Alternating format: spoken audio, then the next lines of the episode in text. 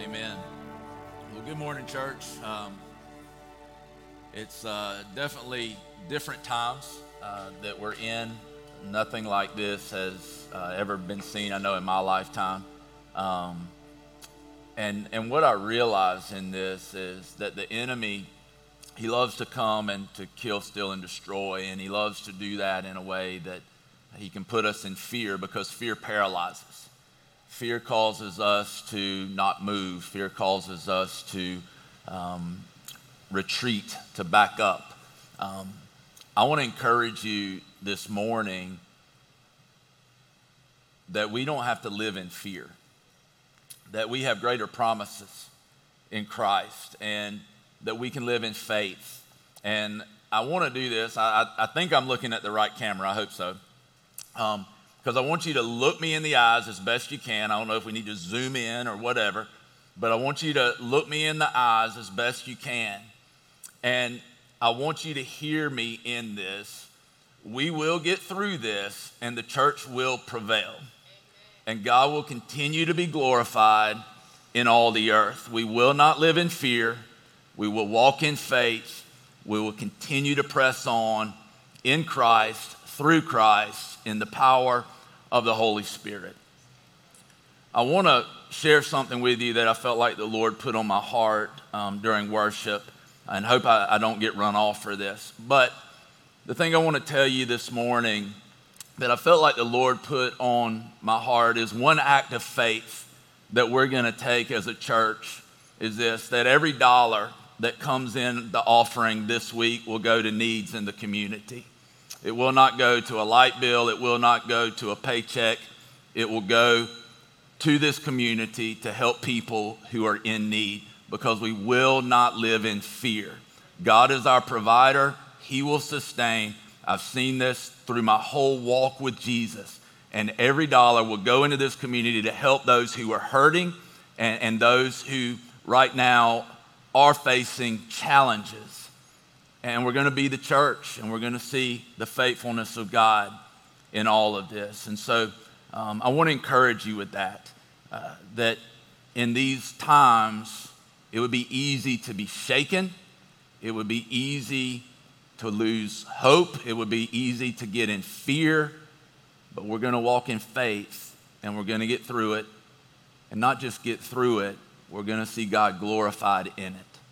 Today, um, I want to talk to you about this. This seems pretty appropriate for where we're at. I know um, people are in a lot of different places right now. You've kind of got uh, two ends of the spectrum. On one side, you got a lot of people who feel like this is not that big a deal. We're going to get through this. Um, I think that number's probably shrinking a little bit that think it's not a big deal. Uh, even if we think the virus isn't a big deal, if you watch what's happening with the economy, all these things, there's reasons for people to, to um, become rattled. Uh, then on the other side, you've got people who live in extreme fear and anxiety about what's happening now. The thing I want to encourage you with, in either end of the spectrum, wherever you find yourself, is that we can walk in peace as followers of Christ. That our peace in Christ surpasses what's going on in the world around us. And I want to talk to you about that today. Um, and how do we do that? What does that look like? Um, how does this continuous, um, and, and, really the purpose behind it, the purpose behind it. Um, and, and, so I want to spend our time doing that. Before we do that, um, I'd like to read two passages of Scripture, and, and then we'll get in. We're going to spend some time here in mostly in Philippians today, but I want to start off in John chapter 14. And we'll read verse 1, and then I want us to flip over uh, or in my Bible, flip over. It might not be in yours, but flip over to verse 27. Um, and so, verse 1 in John 14 says, Don't let your heart be troubled. Believe in God, believe also in me.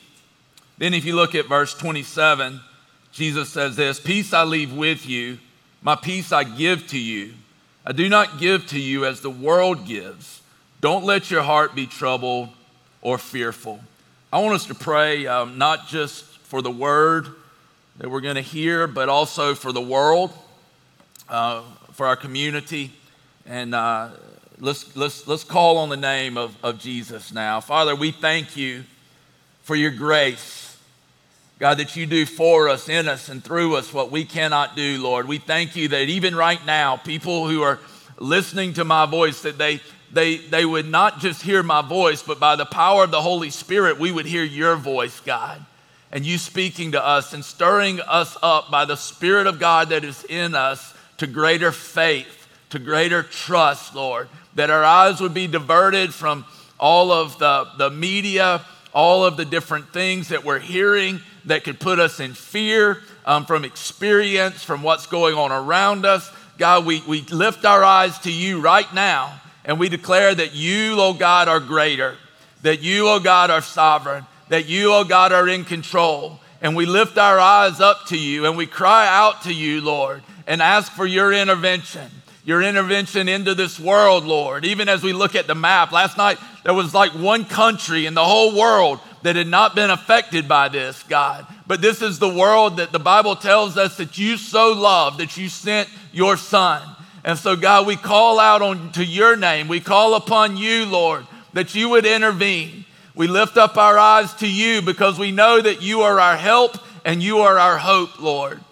God, we pray for your intervention with this virus, with, with uh, the people's livelihood. But God, we also pray that it would be a time where multitudes upon multitudes of people would turn their eyes to you, that they would lift up their eyes and they would realize, God, that you are a very near help in a time of need, that you are very present, that you are still um, ruling and reigning and drawing us to yourself, God that you give us a greater hope than what might lie ahead of us tomorrow, but you give us an eternal hope, God, that cannot be shaken, that cannot be taken away, Lord. We thank you. God, we lift up to you right now all the peoples of the earth who are struggling and suffering. God, I pray that your presence would be made very real to them, God. Would you visit them through the power of your Holy Spirit, God? even through visions and dreams, that they would be able to understand, God, who you are in Christ.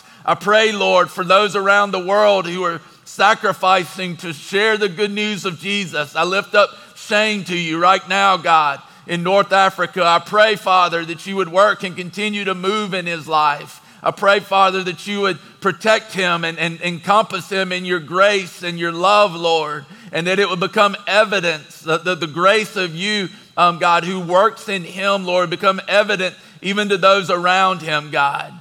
Father, we just thank you. We praise you, God, for your goodness to us. We come to you with a heart of thanksgiving that you are good, that you are generous, and you're gracious. Father, we worship you today. We thank you for your word, that it is truth that we can stand upon. We thank you for the promises that it holds, that it speaks, that it shows, that it tells us, God, that are undergirded and strengthened and sure because you are the one, God, who is behind these promises. We thank you, Lord, that you cannot lie, that they are all true, and that we can put our lives upon them.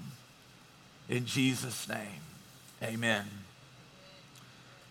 I was thinking earlier this week about how, really, in less than a week, in about four or five days, the world and life as we know it was completely altered.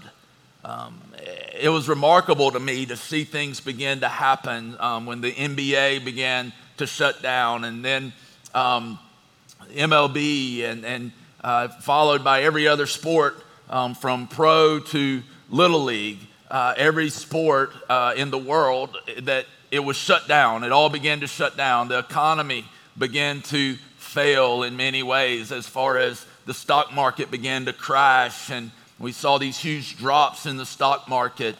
Um, people began to debate on whether the health system, not just in the United States, but throughout the world, would be able to withstand what was coming. And, and it, it was impressed upon me. I realized this that everything we have put our trust in as people in many ways, um, it fell in less than a week. That so much of what we put our hope in, our trust, our joy, all of these things, it fell in less than a week around the world, not just in a community or even one country, but around the world, this happened. And for me, I'm, I'm guessing, like a lot of other people, I've realized more than ever the places that I put my trust and joy and hope that were not in God, right? That there were things where I realized more than ever um, how much I looked to all these other things for joy or security or whatever it might be. And it was kind of a wake up to that for me. And what I realized about this is that these are times when three things happen in regard to our faith. When the things that we put our trust in, our hope in, our joy in, um, bet our lives on, when they begin to be shaken and they fall, then there are three things that happen in regard to our faith. The first one is this our faith is tested. Our faith is tested. Um, we, we really find out what our, what our faith is made of. Um, the second thing is that as, as our faith is tested, it's revealed to be authentic or a facade. Is it real or have I kind of been going through the motions? Because when everything around us that seemingly is um, supplying our needs um, and, and giving us hope and joy, when those things begin to shake, going through the motions does not sustain you. We begin to find out what is real, what is authentic, or what is a facade, or just kind of going through the motions. The third thing is that our faith is either strengthened and refined or it's damaged or even destroyed, so that we have the potential to be strengthened in our faith or to the other extreme, to walk away from it altogether.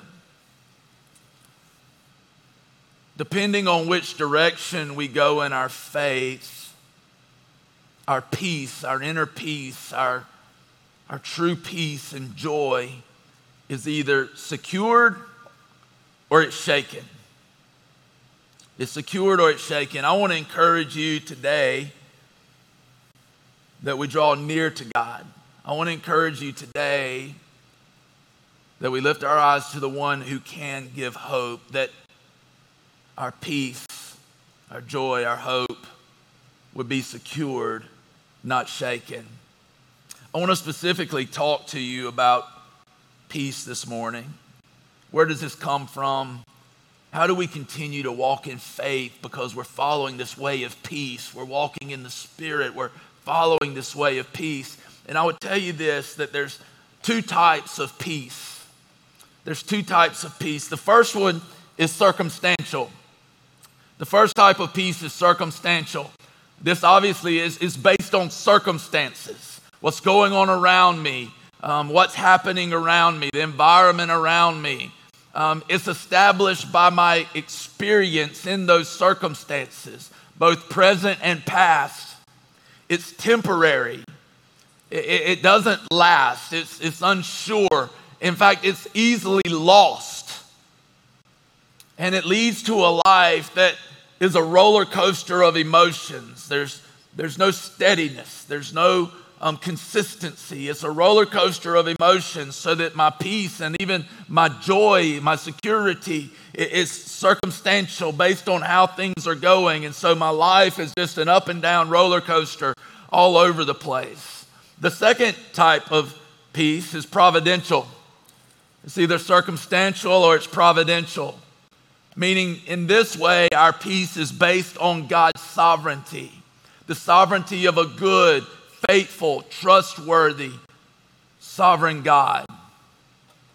It's established not by my experience, but it's established by truth, not experiential truth, but God's truth, a big T truth that trumps my experiential truth. This type of peace, instead of it being temporary, is eternal, it lasts forever um, instead of it being easily lost, it's always available because God is not shaken. If this peace is lost, it's not because God is moved, it's because we've moved away from God.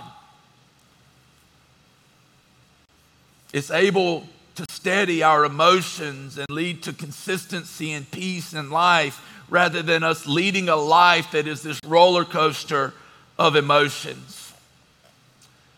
But I'll tell you this the consistency of the peace we experience will depend on the consistency of our trust in God. The consistency of the peace we experience will depend on the consistency of our trust in God, the consistency of my dependence on Jesus, the consistency of my calling on the Holy Spirit in me to secure and renew the promises of God that I know, but I begin to apply them by walking in them. I want to spend a little bit of time talking about this.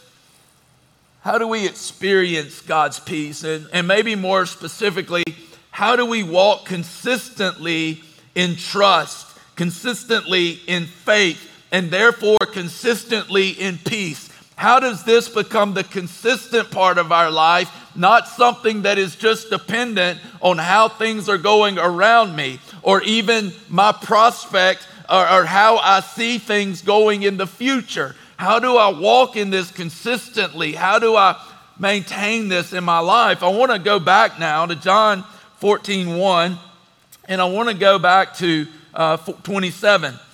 He says, Don't let your heart be troubled. Believe in God, believe also in me. It's something interesting here. I went and looked at several translations. Um, the large majority of them translate this verse very similarly. Um, either let not your hearts be troubled, don't let your hearts be troubled, something along those lines. And it's interesting to me because Jesus um, doesn't say, um, I won't let your heart be troubled. He says, Don't let your heart be troubled. It's as if Jesus is giving us a choice in the matter, right? It's not, it's not something he says it's just going to automatically happen. He tells us clearly, Don't let your heart be troubled, as though we have a choice in this. And here's the thing someone who has experienced a lot of anxiety, someone who's experienced fear, someone who's been uh, given to worry. Listen, I understand this. It feels many times like I do not have a choice. But Jesus tells us don't let your heart be troubled. Listen to this. Go to verse 27. He says, Peace I leave with you, my peace I give to you. I do not give to you as the world gives. Don't let your heart be troubled or fearful. We see it again right there. Don't let your heart be troubled. And so when we look at this, it's very interesting. He tells us, I don't give peace to you the way the world gives. I don't give peace that can be taken away. I don't give peace that ebbs and flows on the basis of circumstance. I don't give peace that's based on your experience or, or what, you, what you deem the future to hold. I give peace that is sure because your peace is in me, it's not in all these things around you. And so we see this where he's saying, Don't let your hearts be troubled. How do we do that? Easier said than done, right? Don't let your heart be troubled. Uh, well, how do I not let it be troubled? Go to Philippians chapter 4. Philippians chapter 4. We're going to spend the bulk of our time here. I want to begin reading in verse 4.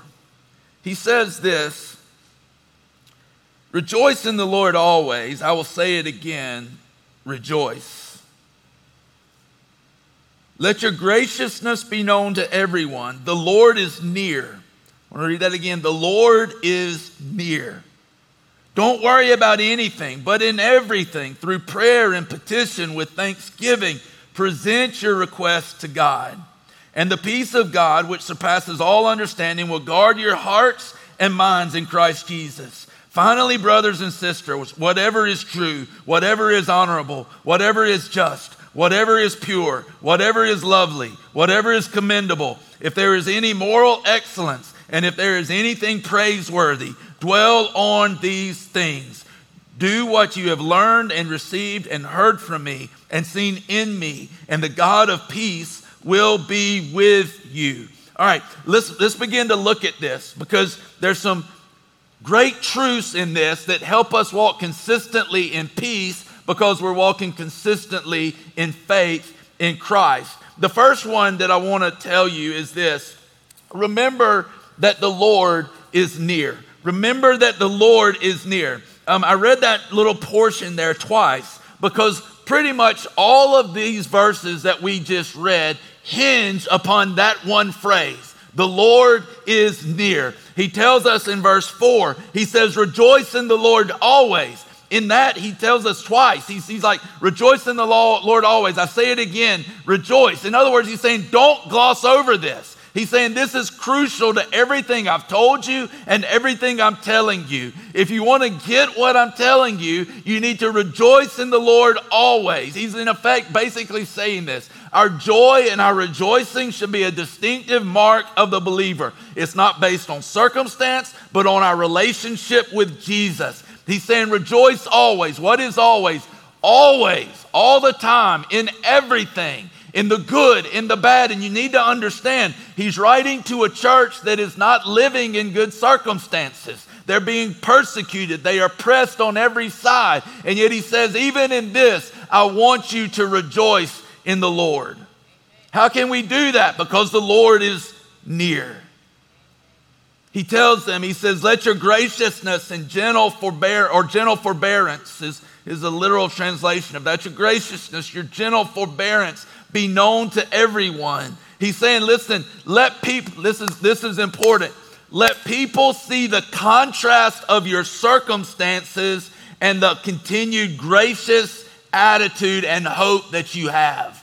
Let people see this contrast that your circumstances are this, but your continued gracious attitude, this gentle forbearance, this pressing on in grace, that they don't line up that there is truly something supernatural in this. How can they do that? By remembering that the Lord is near. By remembering this is how they're able to rejoice in the Lord always, in, in all circumstances. The, the, the, way that they are able to show graciousness and gentle forbearance and the hope of Christ to everyone. And listen, not just to those who are in their fellowship who they like. When he says everyone, let it be known to everyone, he is literally meaning even to those who are persecuting you. Even to those who are persecuting you. When we get to this verse he says, The Lord is near, it, it's really, like I said, the key phrase in all of this. Uh, it's, it's, such a key part to these verses. Um, and it's this small phrase. Um, the Lord is near. I guess four words, I'm not good at counting. But it's packed, it's packed with truth. And one of those truths is this that the Lord is near in the sense of our promise of a future with Jesus. This is one of the things that we need to remember the promise of our future with Jesus. That this is not our home, that this is not it, that, that this is not the end for those who are in Christ that for those who are in Christ, this is bad as it will ever get because glory waits for us in the future. So that we see this. Even look, go back to John chapter 14. Even in this, let's read from 1 through 3 because I want you to see this. Jesus says, Don't let your heart be troubled. Believe in God, believe also in me. In my Father's house are many rooms. If not, I would have told you. I'm going away to prepare a place for you. If I go away and prepare a place for you, I'll come again and take you to myself so that where I am, you may be also. And so, what are the reasons? He says, Don't let your heart be troubled. He says, Don't let your heart be troubled because you can believe in God. You can believe in me. He's basically telling them, I've never let you down to this point. I'm not going to let you down now regardless of what the media says, regardless of what the health specialists say, regardless of any circumstance in our life. I will not let you down. Your future is secure in me. The second reason we need to remember that the Lord is near is because the promise of the promise of Jesus in the present It's not just the promise of Jesus in the future, it's the promise of Jesus in the present. Look at John 14, 8, or 18, I'm sorry. He says, I will not leave you as orphans. I am coming to you. And so, Jesus, even as he's saying, Don't let your hearts be troubled, he tells them, I'm going to go away. The world won't see me, but you will see me. He says, I'm promising you, I will not leave you orphans. And we know that he didn't leave us orphans because he sent another one, not him, but one just like him, of, of the, the other member of the Godhead, the Holy Spirit. On the day of Pentecost, the Holy Spirit comes, and Jesus fulfilled his promise not to leave us as orphans. And so we have this promise of Jesus in the present, not physically, tangibly beside us, but spiritually inside of us, giving us a peace that, as we read in verse 7, surpasses all understanding. The presence of God in our life as we walk through the circumstances.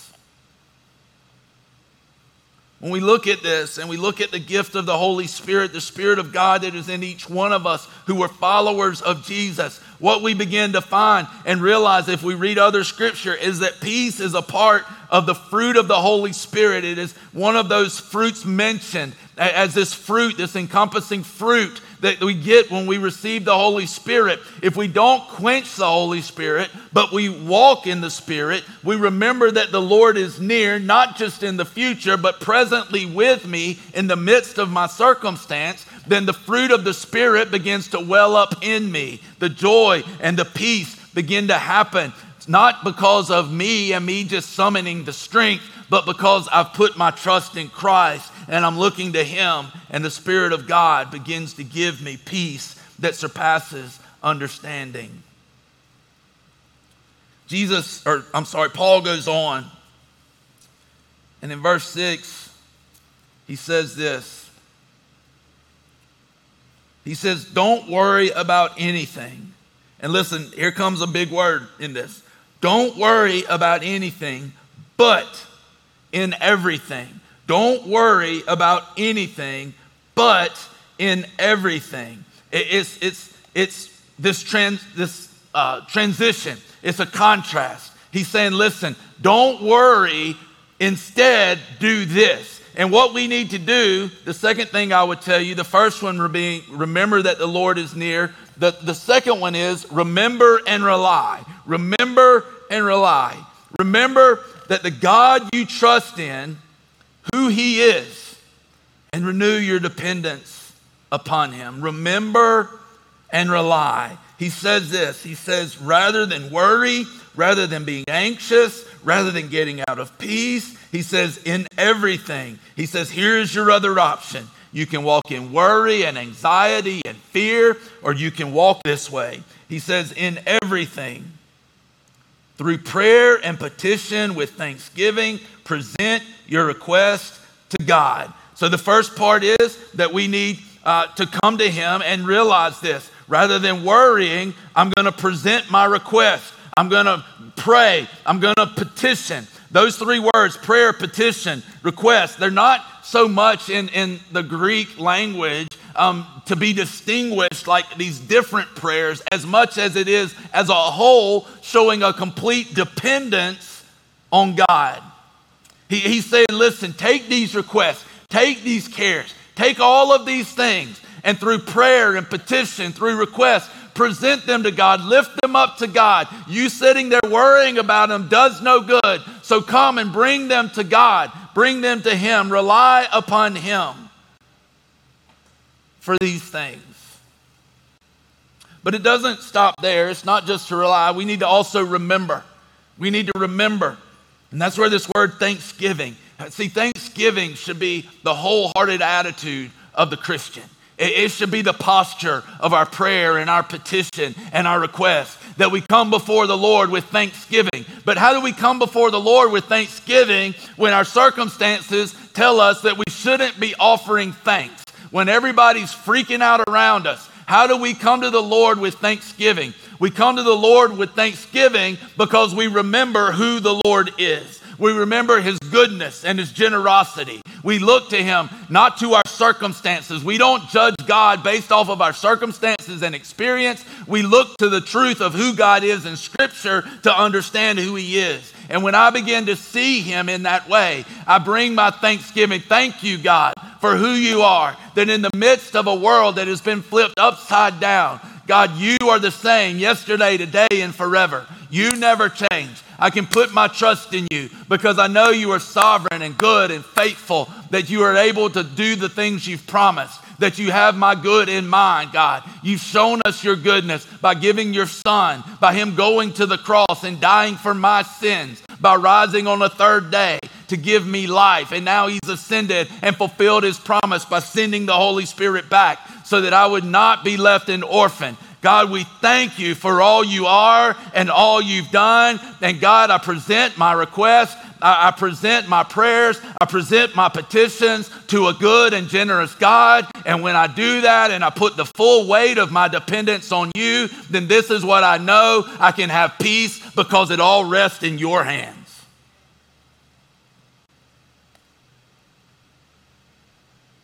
I remember and I rely. I come with thanksgiving and I come in reliance and dependence, expressing my utter dependence and trust in a good, generous, sovereign, faithful God. And then we find this if instead of worrying, and, and Paul even says it this way, he says, Don't worry. Again, much like Jesus, don't let your hearts be troubled. Paul says, don't worry, as if it's an option, it's a choice, it's something that we have to make our mind up to. We have to stand stubbornly and we have to um, hold tightly to truth. And he says the result of not being worried, but presenting our prayers, petitions, and requests to God, this attitude of thanksgiving he says the result of that is not worry and anxiety and fear and par- paralysis. It's that the peace of God, which surpasses all understanding, will guard your hearts and minds in Christ Jesus. He talks about the heart and the mind, he's talking about the very core of our being. He's talking about um, the heart as the center of life from which the Bible says everything flows. He's saying, if you will do these things, then God will guard the very center of your life from which everything else flows. When he talks about a God will guard your mind. And so we need to remember and rely that we can experience this peace, walk in this peace consistently. The third way we do this, the last way, is that we don't let our mind run away, we dwell on truth. Listen to what he says again here in verse 8. He says, Finally, brothers and sisters, he said, I'm bringing all of this home now. Everything I've told you, everything I've relayed to you in this letter, I want you to hear it. This is where it all comes together. He says, whatever is true, whatever is honorable, whatever is just, whatever is pure, whatever is lovely, whatever is commendable, if there is any moral excellence and if there is anything praiseworthy, dwell on these things. Do what you have learned and received and heard from me and seen in me, and the God of peace will be with you. We can't let our mind run away. How many of you, not that I can see you raise your hand, but how many of you, you get alone or even in a crowd of people and you begin to hear things and your mind so quickly is able to run away and we go down this downward spiral of things and, and our mind just gets away from us this is what Paul's saying. Listen, don't do that. Don't get to that place. He's saying, don't let that happen. Instead, he says, basically, dwell on these things. He, he, I think one translation says think, but, but the original language is much stronger than that. It means to dwell, it means to take into account, it, it means to not let these, what I'm about to tell you, get away. And he tells us to dwell on whatever is true. And in other words, not what is seen or heard or the feelings we have or what the media says, but the truth according to God and the gospel. He tells us to dwell on whatever is honorable. In other words, this word literally meaning what is sacred or revered. Dwell on not on the things of the world, but on what's sacred and revered on God. He says, dwell on what's just or right, literally referring to God's character. He's saying, dwell on the character of God. Uh, that includes how God deals with his people in Christ. He says, dwell on what is pure. In other words, what's not tainted by evil, what's not been tainted by the world. He says, look at this. He says, don't look at these people's impure motives as they persecute and they come against you and you feel this uncertainty pressing in around you. He says, don't dwell on what results from evil, but dwell on what comes from God. He tells us to dwell on what's lovely, what's commendable or admirable. He tells, he's basically saying, dwell on the actions of those that are admirable, not those things that are destructive, but look to what is good and what is in line with God's character. And then he kind of sums all this up and says, whatever is excellent and praiseworthy, dwell on God's character that works itself out in us. Dwell on God's character and the grace of God that works in us and for us and through us. And he even goes and he does this. He says, Whatever it is that you've learned and received and heard from me and seen in me, he said, Do these things. Do these things. What's Paul saying? He's using his own life to encourage them and now to encourage us in the way of the gospel, in this way of peace. If you go back to chapter one, earlier, Paul shares uh, he, he talks about his current, his present struggles, the suffering he's enduring. He goes to chapter two and he talks about Jesus' suffering and how Jesus humbled himself to come to earth and he took the form of a servant and he died on the cross. And in chapter three, he shares his own sto- story of suffering for the gospel, what's happened to him in the past and the struggles and different things that he's had. And yet we go on in chapter four, and later Paul says this He says, I've learned the secret to contentment, whether I have a lot or whether I have a little. What is the secret? It's dwelling or abiding in the presence of Jesus through the Holy Spirit. It's dwelling on truth. It's remembering and relying. It's knowing that the Lord is near through a future promise of eternity with Him, but also the present reality of Him with us through the Holy Spirit. Before we close this out, I want to spend just a minute in this. And again,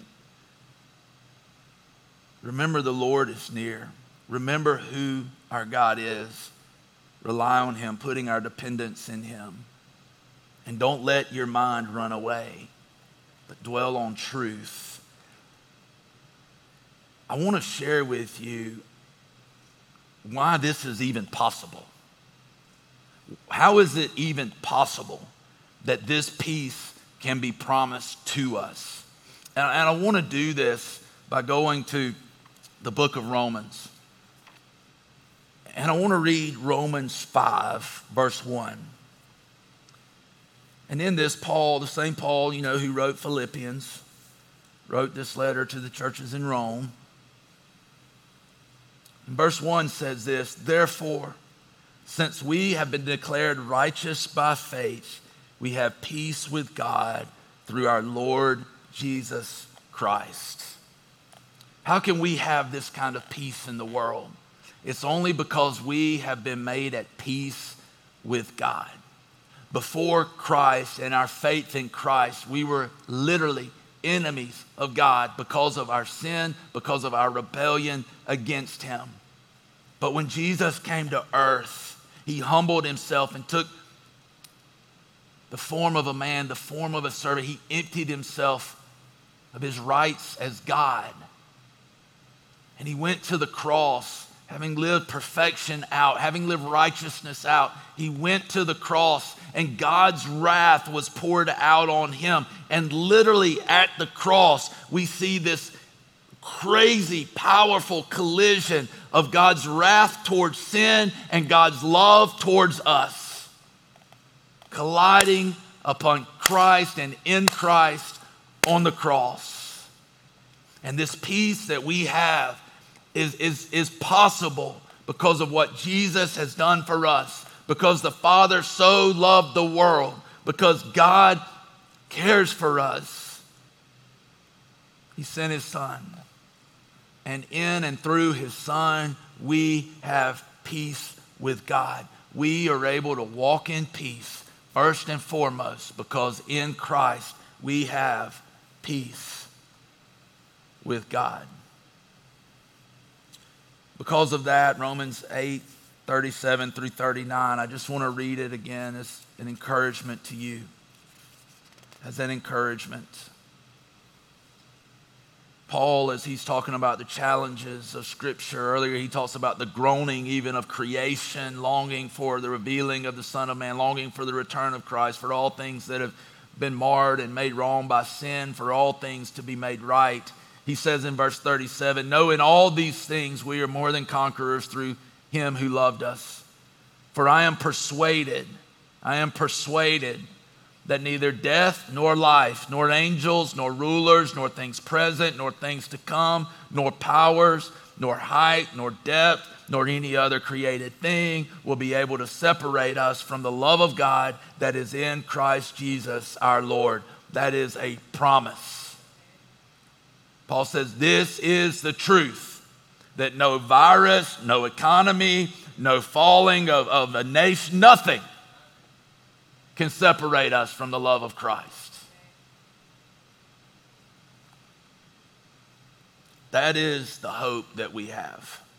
And when we remember that this is the God who is near, who is living inside of us, when we remember and rely on Him, we make our prayers and petitions and requests known to Him with thanksgiving, knowing Him as a good and generous God. When we don't let our mind run away um, according to what we see or the circumstances around us, but we bring those thoughts back to the truth of God and who He is, we can walk in this peace. But I want to tell you this. I want to tell you this. I'm not supposed to touch my face. I did.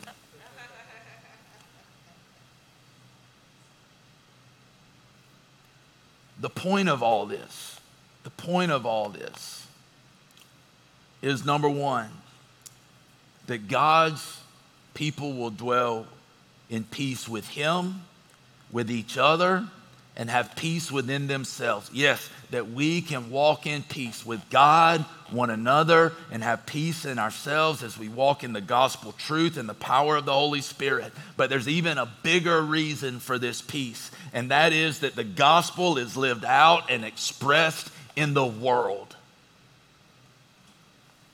That the gospel is lived out and expressed in the world, that the truth of Jesus is manifest because in times when everything else is going chaotic, when everything else seems to be falling apart, there is a peace that exists in the Christian, not because we don't care, but because we know that we are in the hands of a God who cares deeply for us, who is good and generous and sovereign, who has secured our future, has secured our present, and gives us the strength and ability to continue to walk in the face of adversity. And people see that. And our prayer is that they too would turn and lift their eyes to God, that they could walk with Him in peace, they could walk with each other in peace, and they in themselves can have peace that surpasses understanding and showing the reality of the gospel truth to the world around them as well. And in all of it, God is glorified. I want to say one more time as we close this out It's not a time we have to live in fear, it's a time for faith. It's not a time for self preservation, it's a time to serve. It's not a time to be anxious, it's a time to remember and rely on the Lord that is near. To strengthen ourselves in the Lord. I really want to encourage you with that. We don't know what tomorrow holds, but we know that God does and that He's there with us. And so I really want to encourage you, church. It's not a time to be fearful, but it's, a, it's an opportunity to show the grace and the reality of Jesus to the world around us. Let's continue to take precautions. Let's continue to use wisdom, but let's continue to press on and, and let's continue to pray for God to intervene and God to be glorified in all the earth. Let's pray together. Father, thank you for your truth that we can rely upon, that we can stand upon. God, I pray that our minds would be set upon truth, set upon your word. God, I pray um, even now that we would remember who you are, your character and nature, and that we would again cast ourselves, our dependence upon you, Lord. And God, that we would remember how near you are, Lord. That, that not only is our future secure as you your time of, of setting all things that are wrong, making them right comes, but God, you are very real and present with us right now. God, we thank you for that. Lord, I pray that the Spirit of God in us would be stirred up, giving us faith and courage and boldness, giving us wisdom in these days. God, I pray that we would draw closer to you and that the peace surpasses, that surpasses all understanding would not just be ours, but it would emanate from your people to the world. We love you, God, and praise you this morning. In Jesus' name, amen. Amen. Hey, God bless you.